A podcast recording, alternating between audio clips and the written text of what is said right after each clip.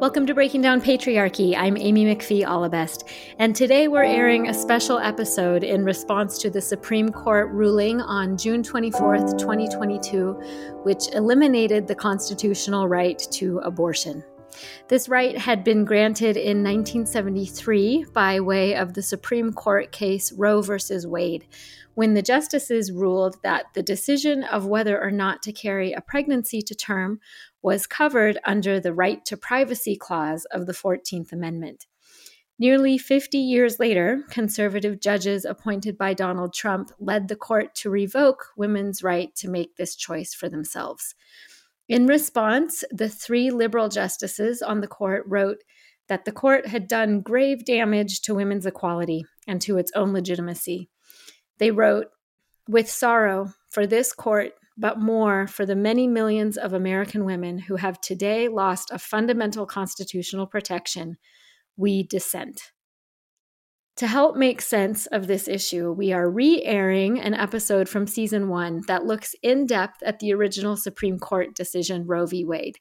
And to make this episode easier to share with others, we condensed two long episodes down to just one 45 minute piece.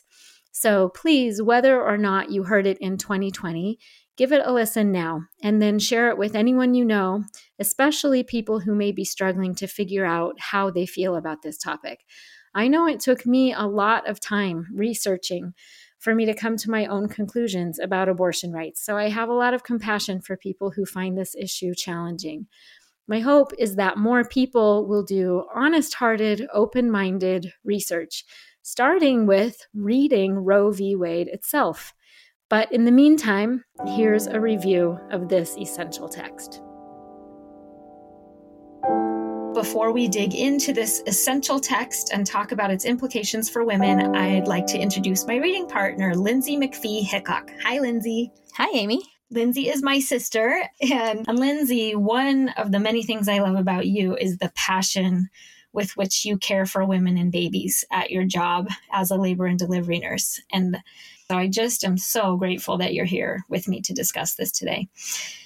The first time I dedicated time to studying and thinking about abortion and abortion rights was in a class called International Women's Health and Human Rights at Stanford in 2019 conversations on abortion had always made me uncomfortable because there was so much contention around that topic and because my religion and my experiences as a mother had made my feelings really, really tender about it. So it's contentious in politics. It's very tender and like I felt like kind of raw about it on a personal level.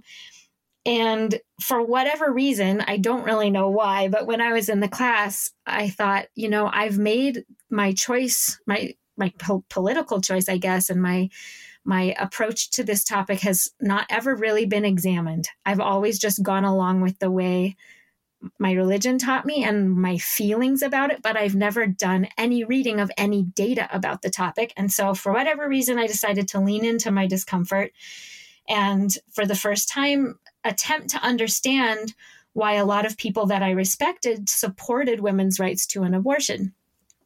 So, I just want to offer a few takeaways that I gleaned from doing that that research project, which lasted the whole quarter. The first one is this: I dislike the terms pro-life and pro-choice. I think they're more often than not divisive. I think sometimes they're disingenuous and they often shut down conversation instead of promoting understanding of one side for the other. I think implied in, in pro life is that the other side is anti life or pro death. And that is not fair or accurate because many women who hold this view would personally not choose abortion as an option. And in general, people who hold that view tend to be very concerned about the quality of life for mothers and children, very concerned with life. And they support pro- programs to lift people out of poverty. They support healthy, flourishing lives for people already on this planet many of whom are dealing with unimaginably difficult circumstances. So I don't feel it's fair to imply that the other side is not pro life. And then implied in pro choice is that the other side is anti choice. And that's not fair either. I think many people who hold this view emphasize that people do have the choice of whether or not to have sex. Most abortions are not cases of rape or incest or threats to the mother's life. So they emphasize that most of the time a woman has choice, but it's about whether or not to have sex. And she has a choice of whether to use birth control. And they say rather than using your power of choice so late, once you're already pregnant, then a woman should use her power of choice to avoid the situation entirely. It, it's just not an accurate assessment. So, yeah, I think that there are a lot of people who don't fully identify as pro life, meaning, you know, anti choice. And I don't think that there are a lot of people that would say, yeah, I'm pro choice, which means I don't care about life. Right. I actually think most people, if you sat down and had a discussion with them, fall somewhere in the middle as far as I value choice and I value life. Right. And these um, black and white titles or camps don't really capture them or me. Yeah. I mean, especially after having done this project, this one right now with you, and also in my class, I just think, why did I wait so long to actually just say, what, what am I afraid of? I'm just going to read about what is actually happening in our world. What are the actual arguments? What, what is the actual data? And so I think that education makes us so that we are not vulnerable to just whoever is the most persuasive speaker at whatever rally we go to mm-hmm. or whatever super persuasive editorial we read that we're already inclined to believe because maybe that's how we grew up. I just think education makes us so we're not vulnerable to being swayed again to a different camp. And instead, we can say, well, I see the wisdom in this, I see the wisdom in that. Anyway, I want to share a couple more points that I learned from the class quickly. One thing that just kept hitting me, and this is should be very simple and basic, but it just kept hitting me as I read women's stories that no woman thinks like from a really great place in her life, you know what I want? I want an unwanted pregnancy that ends in an abortion. No one wants that, right? The vast majority of abortions, there are some abortions that are necessary to save the mother's life, but the vast majority of them come from women confronting an unwanted pregnancy. On an individual level, no woman wants to be in a position where she needs an abortion. And on, an, on a societal level, Nobody wants high abortion rates. Nobody, not Republicans, not Democrats, not men, not women. Even if you're looking at it from a fiscal point of view, abortions are expensive for the individual or for the government. It, there's no win in having lots of abortions. Nobody wants that. I, I just think we should be looking at the data honestly and doing what works. So I came to this. For me, abortion is a big deal. It should be taken seriously on a societal level. It should be taken seriously on a personal level. It is a hard, hard choice to make with so many different circumstances factoring in for each woman. So, who is qualified to make that difficult choice? Who can be trusted to make that difficult choice? So, whether you personally view the fetus as its own body or as part of the woman's body, the fact remains that it is inside a woman's body and the woman is the one whose life is impacted by that pregnancy. So, those are some of the, the issues that my class helped me consider, and we'll encounter some of those points in the text. But let's get down to Roe versus Wade itself. Lindsay, can you start us off by reading a quick summary of the case that we found in Encyclopedia Britannica? Sure. Roe versus Wade, or Roe v. Wade, legal case in which the U.S. Supreme Court on January 22, 1973, ruled 7 to 2 that unduly restrictive state regulation of abortion is unconstitutional.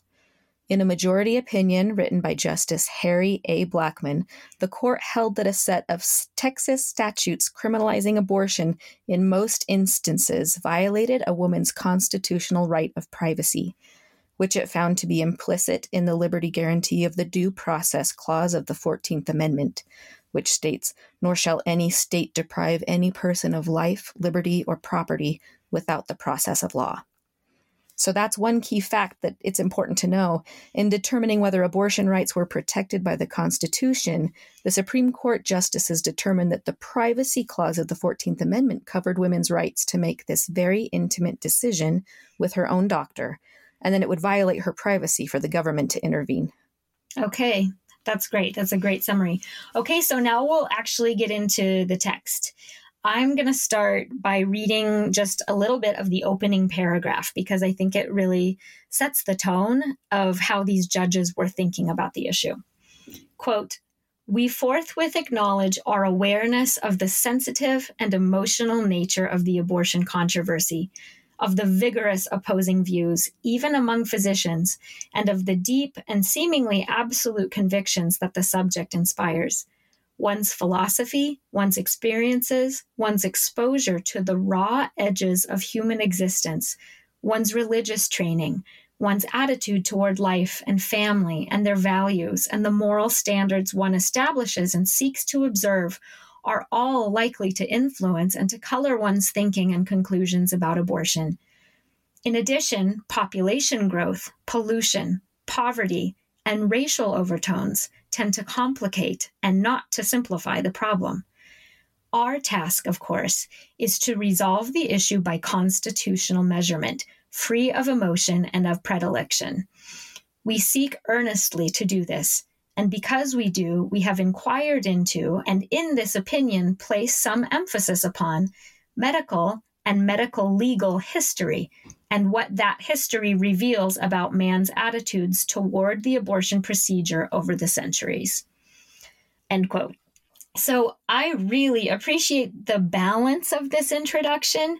On one hand, acknowledging the emotional and spiritual aspects of this topic. This was, I was just really surprised as I started to read this. Were you, Lindsay? Mm-hmm. It was so much more personal than I expected. I found it actually quite endearing. Yeah, me too. Um, to the judges, I felt endeared because they were looking at it and seeing that this is this huge issue that people really feel deeply about. But then when they say our task is to resolve this free of emotion, yeah. I thought that's such a such a huge task and I, I guess I just felt a deep honor for what they were doing and what they're trying to do. Yeah, absolutely. And and I love that they remind us that their job is to uphold the US Constitution, right? So they can't be swayed by emotion or religion because of separation of church and state, although they're recognizing that religion factors into it. So how hard that would be to try to make that deliberation. So hard. So hard. So then the next portion of the document is a really long description of how people have viewed abortion throughout history. And we won't read even close to all of it. We're just going to choose some highlights. So let's just dive in and start kind of touching on a few different points on this historical timeline as they're presented in Roe versus Wade. The first one is this quote, it perhaps is not generally appreciated that the restrictive criminal abortion laws in effect in a majority of states today are of relatively recent vintage. Those laws generally proscribing abortion or its attempt at any time during pregnancy, except when necessary to preserve the pregnant woman's life, are not of ancient or even of common law origin. End quote. So basically, they're establishing that the current attitudes toward abortion are relatively recent. And so then they say, okay, well, if this is recent, then what have other people done in the past? And they go way, way back to try to learn from the way other people at other times have approached the issue. So they start with ancient attitudes and they they say yeah we know this is we're, this is not capable of precise determination but quote we are told that at the time of the Persian Empire, abortifacients were known and that criminal abortions were severely punished. We are also told, however, that abortion was practiced in Greek times as well as in the Roman era, and that it was resorted to without scruple. If abortion was prosecuted in some places, it seems to have been based on a concept of a violation of the father's right to his offspring. And then he comments ancient religion did not bar abortion.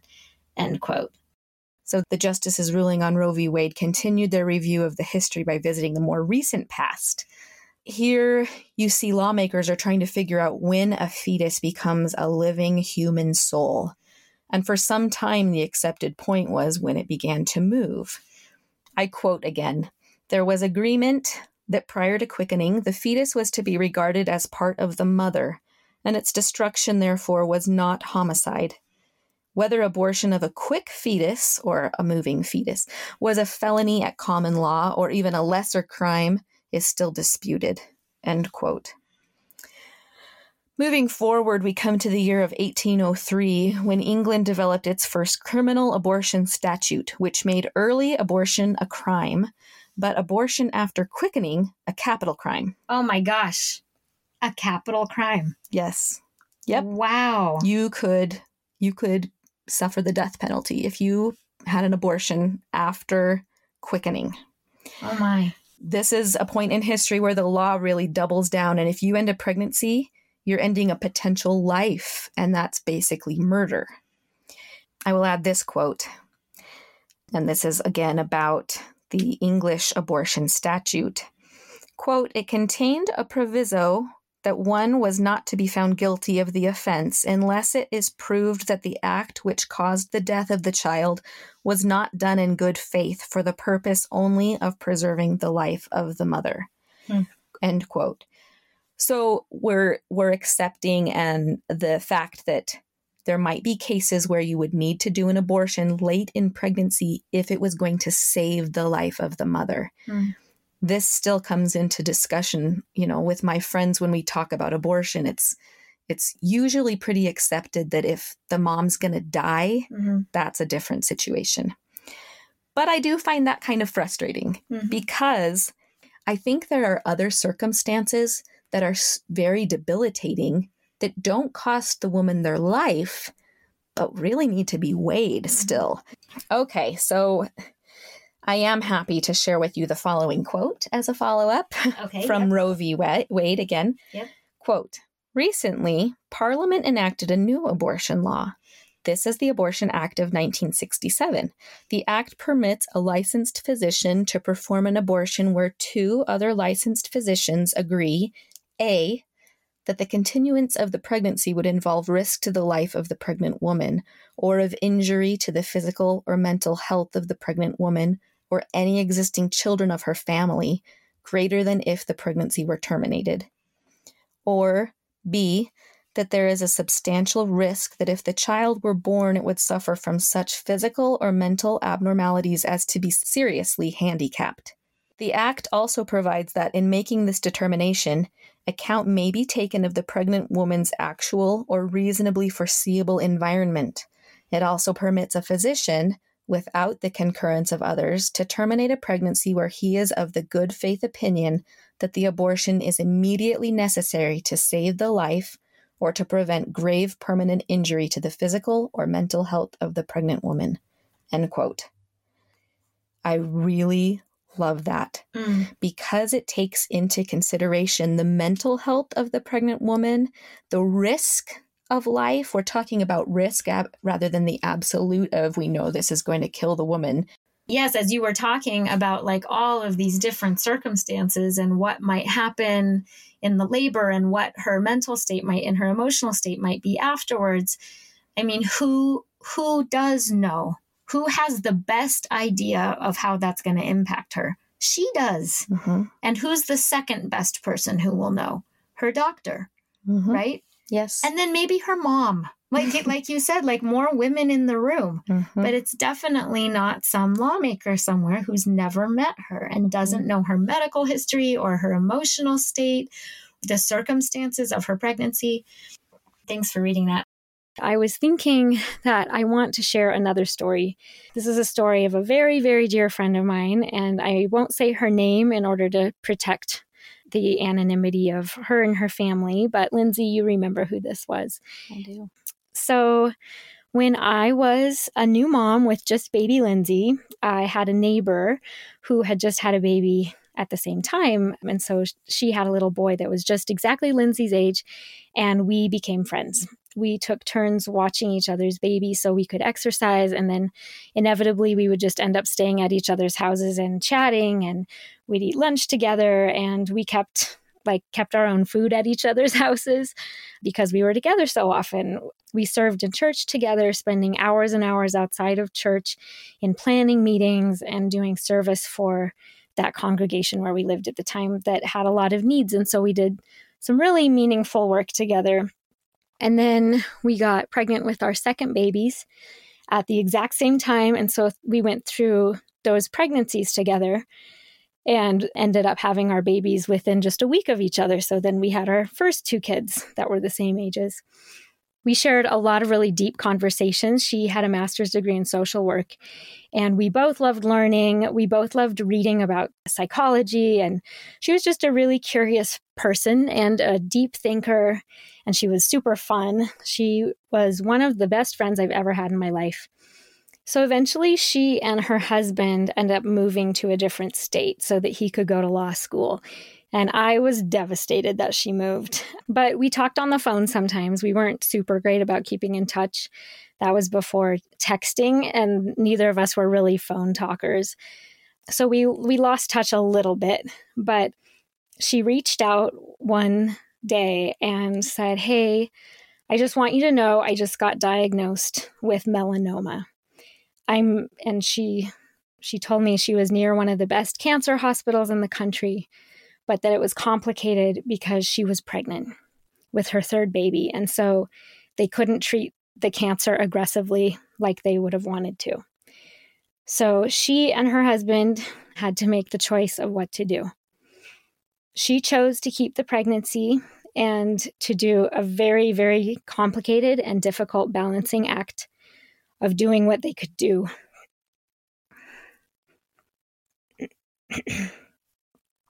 to treat the cancer without hurting the baby. And she carried the baby as long as she could. And then, when the doctors decided the baby was healthy enough and would be okay outside the womb, they took the baby and delivered the baby by C section. And the plan had been to battle the cancer aggressively as soon as the baby was out.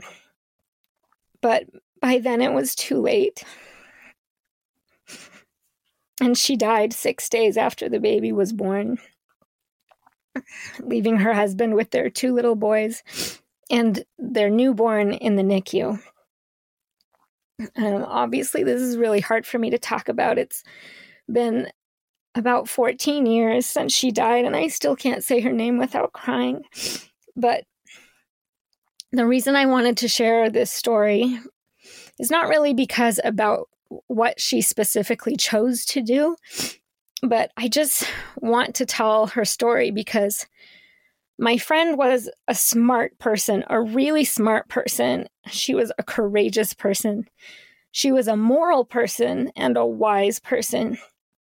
And she happened to be a spiritual person too. And when I think of her being in that agonizing, excruciating situation, I have two really strong urges looking back.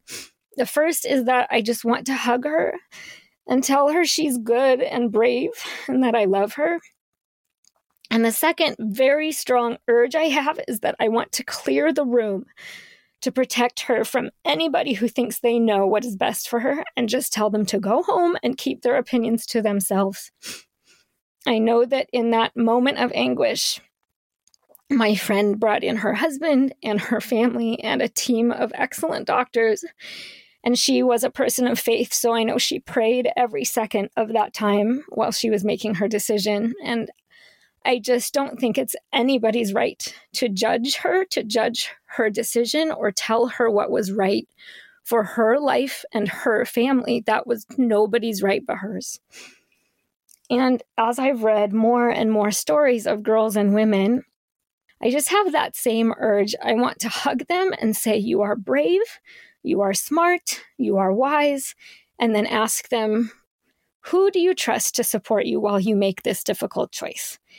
And then clear the room of everyone else so that that girl or that woman can think clearly and have every option available that she and her doctor think is best. Amy, thank you so much for sharing that story. I think that you are brave for even just telling that really personal story.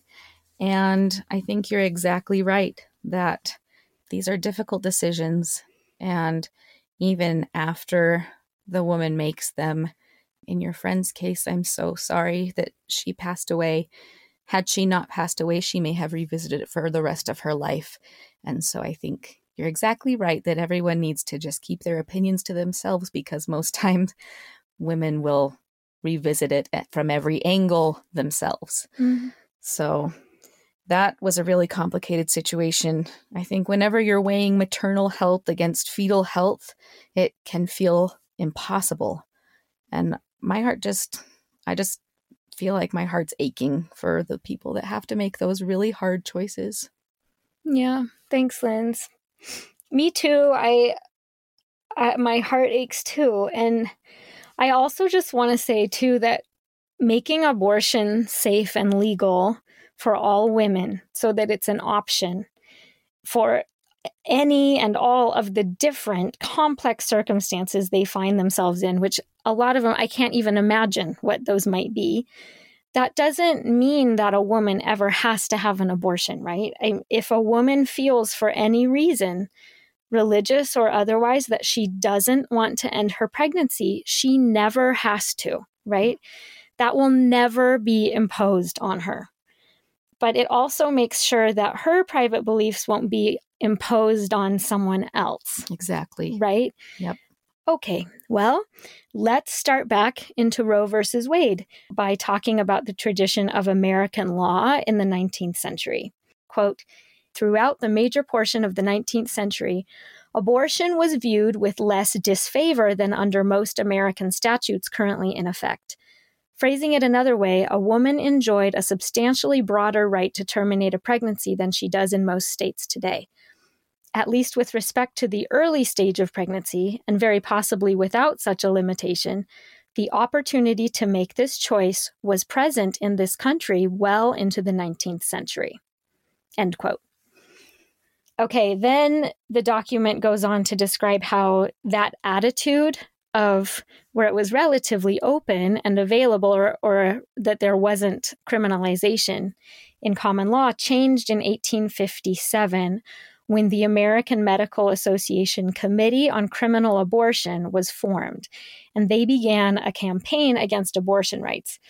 So Roe versus Wade cites this campaign as a huge turning point in American attitudes. And I have to point out that the American Medical Association was comprised of all men at that time, and they were marshaling the forces of doctors, who, of course, were all men at the time, and the clergy, again, 100% men, to make this decision on a matter that takes place 100% inside of women. Okay, so our next point comes from nearly 100 years later in 1967 this is, again, the American Medical Association Committee on Criminal Abortion. And in 1967, apparently, they were still kind of campaigning against abortion rights. And some of these rules in the next part that I'm going to read sound better. So, Lindsay, I'm curious to hear what you think. It says there should be no abortion, quote, except when there is documented medical evidence of a threat to the health or life of the mother or that the child may be born with incapacitating physical deformity or mental deficiency, or that a pregnancy resulting from legally established statutory or forcible rape or incest may constitute a threat to the mental or physical health of the patient. Two other physicians chosen because of their recognized, recognized professional competence have examined the patient and concurred in writing, and the procedure is performed in a hospital accredited by the Joint Commission on accreditation of hospitals. Yeah, what do you think of those? Yes, things? yes, this is good. This is a this is good progress because now we're talking about the health and the life of the mother. We're not just talking about well, we'll allow decisions and termination if the mom's going to die, but we're also talking about if her health is going to be completely destroyed. And we're also looking to cases of physical deformities, mental deficiencies. You can take that either way, actually. But I think it's good that we're looking at this as more of a nuanced and complicated question.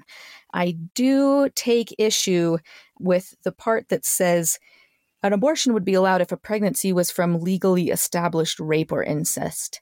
Legally establishing rape or incest is, in my opinion, nearly impossible. It's estimated that less than 25% of rape is reported, less than 10% for incest.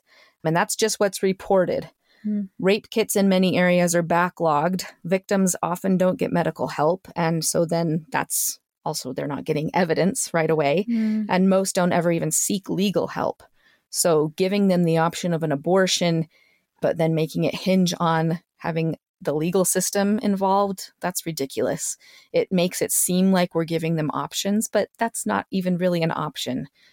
Most women never really get a, a legal ruling that they were raped or that they were the victim of incest. So Yeah. I think we need to just listen to the women again. If Mhm. they if they want an abortion, first of all, I don't think they I don't think it's any of our business if they got raped or have been the victim of incest, but if you are going to ask them, certainly don't make them get a legal document or or a court case going. Mm-hmm.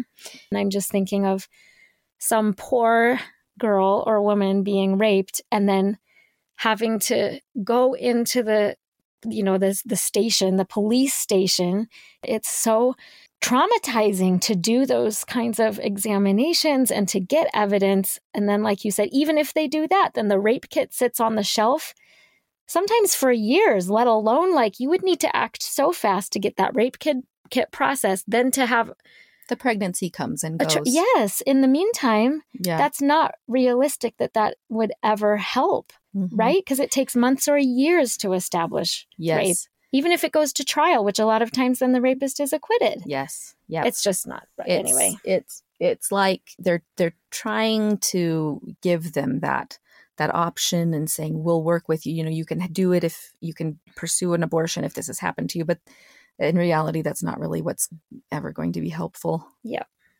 it just doesn't work yeah uh, well, putting that condition aside, there were many good developments happening in the 1960s and 70s. So, paternalism is declining, and the American Public Health Association then was adopting rather helpful standards. Their national recommendations included having safe, clean environments. They said if you're going to have an abortion, we need you to have a highly trained professional performing it. And if the person would like to have counseling, they can have counseling, but we do want to talk about contraception and sterilization with every patient. So this these kinds of recommendations are happening right during the era of Roe v. Wade. So the American Public Health Association, was making these strides in recognizing that abortions do occur and that women seeking them need help but that was happening kind of in a national body, state by state. Things still varied very greatly, like in Texas, where Roe was challenging Wade. Abortion was still criminalized. ah that's re- yeah that's really helpful okay so in the next part the document lists three reasons why laws criminalizing abortion were advanced in the 19th century we'll cover them quickly but i do want to cover them because they bring up some important issues So the first one offered is that, quote, it has been argued occasionally that these laws were the product of a Victorian social concern to discourage illicit sexual conduct, end quote. I have heard that argument a lot, right? That if abortion is legal, then people will have sex all the time because there won't be any consequences and it will just encourage premarital sex. So I hear that in religious contexts a lot. I really think that's silly because people aren't going into sexual encounters thinking, oh, no biggie. If we conceive, we'll just have an abortion. I, I don't think, you know, you're thinking that far in Mhm. advance. Plus, I really don't like the idea of having the consequence of illicit sex is that you have to now have a baby. We're going to punish you with a child. Oh. I, I just think the whole thing's a little bit convoluted. Yes, that is such a good point. That's horrible because then who suffers? The child. The child and the and parent the mother. and everybody Yes. suffers, right? Yes. Oh, that's such, yeah, that's a good point. Okay, a second reason that people proposed that abortion law became so much more strict in the 19th century is concerned with abortion as a medical procedure. Quote, when most criminal abortion laws were first enacted, the procedure was a hazardous one for the woman. Modern medical techniques have altered this situation. Although not without its risk, abortion is now relatively safe. Consequently, any interest of the state in protecting the woman from an inherently hazardous procedure has largely disappeared. Okay, so what we have now is a situation where because hospitals do have antibiotics and trained professionals and sterile equipment, abortion is extremely safe in a medical environment. but it's still extremely unsafe in an unregulated environment. So, if the state really wants to protect women's lives, then it does need to keep abortion legal because making abortion illegal does not prevent women from getting abortions. It just endangers the lives of the women. And in fact, in parts of the world where abortion is illegal, botched abortions still cause about 8 to 11% of all maternal deaths. That's about 30,000 women every year. That percentage, 8 to 11% of all maternal deaths, is because of botched abortions. That is very surprising to me. I had no idea that roughly 10 out of 100 are from botched abortions. And that's really sad when you consider the fact that we have antibiotics now, mm. we have trained professionals, we have hospitals. So we do see that the Supreme Court is speaking to this. I'm going to quote Justice Blackmun. He said, The state has a legitimate interest in seeing to it that abortion, like any other medical procedure, is performed under circumstances that ensure maximum safety for the patient. This interest obviously extends at least to the performing physician and his staff, to the facilities involved, to the availability of aftercare, and to adequate provision for any complication or emergency that might arise the prevalence of high mortality rates at illegal abortion mills strengthens rather than weakens the state's interest in regulating the conditions under which abortions are performed. Wow, yeah.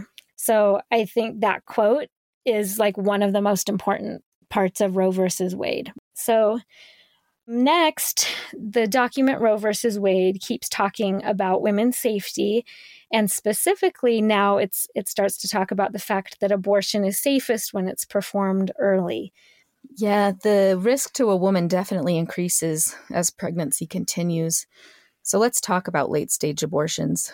They are so rare and can usually be avoided if early abortions are legal and easy to procure and don't have a ton of hoops to jump through. The more barriers and requirements for permission and waiting periods, the later the abortion takes place. However, there are cases where late stage abortion is needed. There are so many situations women can find themselves in that we can't anticipate. We need to support and trust the women. They're the ones dealing with these situations. They know what is going on so much better than any of us watching from the outside. Mm-hmm. So the next part talks about the Constitution, because again, the, this is a group of judges that is trying to determine constitutionality of prohibiting abortion, right? And so right. they have to defend and uphold the Constitution. And so what it says is, quote, the Constitution does not explicitly many, mention any right of privacy.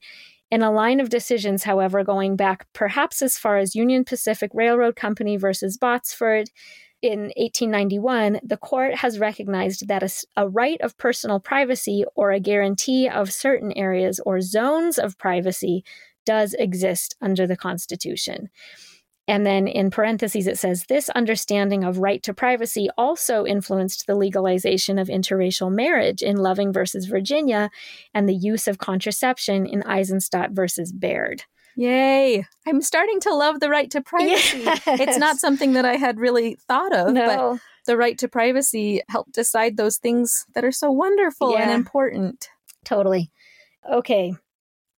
So, Justice Blackmun says that some arguments for abortion, however, do go too far for the court at this time. And he says that some dissenting opinions, quote, argue that the woman's right is absolute and that she is entitled to terminate her pregnancy at whatever time, in whatever way, and for whatever reason she alone chooses.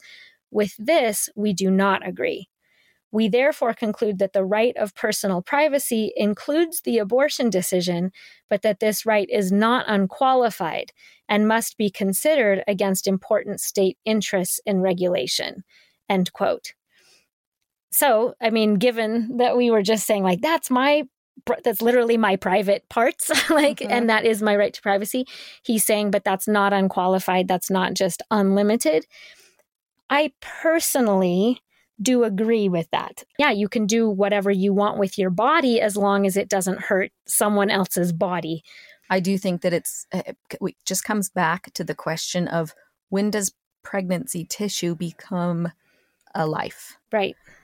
So we just don't know. Right. Um, and I'm actually going to dive into a quote here. It says, We need not resolve the difficult question of when life begins. When those trained in the respective disciplines of medicine, philosophy, and theology are unable to arrive at any consensus, the judiciary at this point in the development of man's knowledge is not in a position to speculate as to the answer. It should be sufficient to note briefly the wide divergence of thinking on this most sensitive and difficult question. There has always been strong support for the view that life does not begin until live birth. This was the belief of the Stoics. It appears to be the predominant, though not the unanimous, attitude of the Jewish faith. Yes, this was so interesting to me. I found an article in USA Today that describes the frustration that some Jewish people feel when Christians refer to the Bible, which is, of course, the sacred book that they share, as prohibiting abortion, because it doesn't. There's a quote from Danya Ruttenberg, who's a Chicago based rabbi, and she says, It makes me apoplectic most of the proof texts that they're bringing in for this are ridiculous. They're using my sacred text to justify taking away my rights. End quote. That's so powerful. No one wants to be ruled by someone else's moral compass. Yeah. But mm. inherent in this whole discussion is looking for a cutoff date, right? Mm. The place where we draw a line in the sand and say, okay, at this point, the mother's life is more important, or at this point, the baby's potential life is too compelling to allow abortion. We're always, we're just looking for that point, right? However, if you're drawing a line that ends at the f- end of the first trimester, yeah. Sometimes women don't know that there's a fetal genetic problem until the second. Yeah. And so every single case that I've ever had where a mom has come in and the baby has passed away in utero, the one of the first questions they ask me is what did i do? Mm. what did i do something that caused this? I remember one couple in the where the the husband looked at me and said oh, we went to a movie last night that was really really loud. Do you think that could have cost us this baby? And a lot of what I do is reassuring and saying, no, nothing, you've done nothing wrong. So then to think that we could make this a criminal thing. Wow. It's just wrong. Yeah. Oh, that's heartbreaking. I'm just glad in Roe versus Wade the justices determined that the state didn't have the right to to say that before live birth this is a human life and that you can prosecute, you know, things that happen, you know. Mm-hmm. Anyway, it just I think it's important to value the unborn child's life. Obviously, I value that and I love I love pregnancy and babies and the magic of life, but we need to also consider so many other things. Hmm. That's powerful, Lindsay. I mean, yes, you above all, and that's why it's so valuable to have you as a reader of this text and making comments. You literally have dedicated your life to the healthy birth of babies and mothers. Mm. And so uh, your perspective is just so valuable, and thanks for sharing those stories. So that wraps up our discussion today. And we usually end by sharing a takeaway or two. So, both men and women on every part of the political spectrum, I would think, would agree that abortion is not a happy thing for anyone. So, what can we do to de- decrease the number of abortions? As I mentioned, I did extensive research on the data, and some of the facts are these. Abortion is sought and needed even in settings where it is restricted. That is, in countries where it is prohibited altogether or is allowed only to save a woman's life. Unintended pregnancy rates are highest in countries that restrict abortion access and lowest in countries where abortion is broadly legal. So the abortion rate is actually higher in countries that restrict abortion access than in those that do not. In countries that restrict abortion, the percentage of unintended pregnancies ending in abortion has increased during the past 30 years, from 36% from 1990 to 1994 to 50% between 2015 and 2019. So, my takeaway is reducing unwanted pregnancy seems to me to be a goal that everyone can get behind. We know how to do it. So I think we should just look at the data and do what is working. And that means education, contraception, and access to safe legal abortion. So that's my takeaway. What would you say a main takeaway is for you, Lindsay, or something that you want to leave your listeners with? I've mentioned it before. I've helped countless women deliver babies that have passed away in utero, and I can't even explain the grief that I've seen them experience. I've seen them explain what's happened to their families and the tears and the sorrow. But I've also seen some of the most inspiring courage that that I can even imagine. It's incredible, these women. And whether the pregnancies end accidentally during the pregnancy or whether a mom has to choose to end the life of her baby, the loss would be awful, the pain immense. And I think we have to just have compassion and trust these wonderful, brave women. So that's my main takeaway. I think there's as many circumstances as there are women in this entire world, and there's no way that that we can know what is best for each one. There's just too many circumstances, and we just need to give the power back to women and then stand back and watch what they choose because it's usually wise and courageous and beautiful.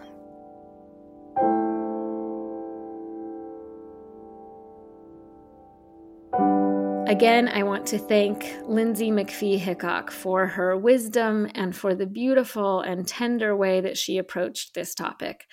When we recorded this episode, we could not have imagined that Roe v. Wade would actually be overturned. But since we live in a new world now, I want to close with some ways that you can take action to restore this fundamental right. First, talk to friends and family. Share information with the people in your life, including well sourced articles, personal stories, and this episode of the podcast. We recommend you approach discussions openly and authentically. Helping to educate and sway minds in our communities can lead to larger changes in social trends, such as funding and voting behaviors. Second, volunteer on a local level. This week's episode by Teresa Beauchamp and Del Rule was particularly inspiring to me because these two people had such different temperaments and different gifts to bring to the table, and they both did what was authentic to them to create change. So think about what you can offer and then do that. You could volunteer to escort people who need abortions to their local clinic. You could become a talk line advocate for people who are weighing their reproductive options or you could find an abortion clinic office where you could volunteer by looking up trustwomen.org. Whatever your skills are, chances are they can be helpful during this crisis. Number three, protest. Look up reproductive rights protest near me, and you will find lots of options. Number four, donate to abortion access funds. There has been an outpouring of donations since the overturning of Roe v. Wade. But if you find yourself unable to engage directly, donations can still make a difference. People who need abortions need transportation, they need time off work, they need cash flow to travel to a different state if they live in a state where abortion is now illegal. And our money can ensure that these people get to their destination safely and without the additional hardship of emptying their wallets in the process of procuring safe reproductive health care. So, we advise identifying an abortion fund in your area or a nearby area that's experiencing restricted access. The National Network of Abortion Funds can be a helpful resource in identifying these funds. I also encourage support for Planned Parenthood, which does more than any other organization probably in preventing unwanted pregnancies in the first place and providing reproductive health care, and also Keep Our Clinics, which is a campaign that raises money for independent abortion clinics, which provide the majority of abortions in this country at present. And all of these resources are available on our website in the show notes. Beyond these suggestions, we encourage you to continue to vote for and advocate for candidates and legislation defending abortion access. Elect leaders who trust women. Thanks for joining us today. And as always, I want to thank Sam Rose Preminger for our production and Brianna Jovan for our editing. Please again share this episode widely and broadly and join us next week for another amazing episode of Breaking Down Patriarchy.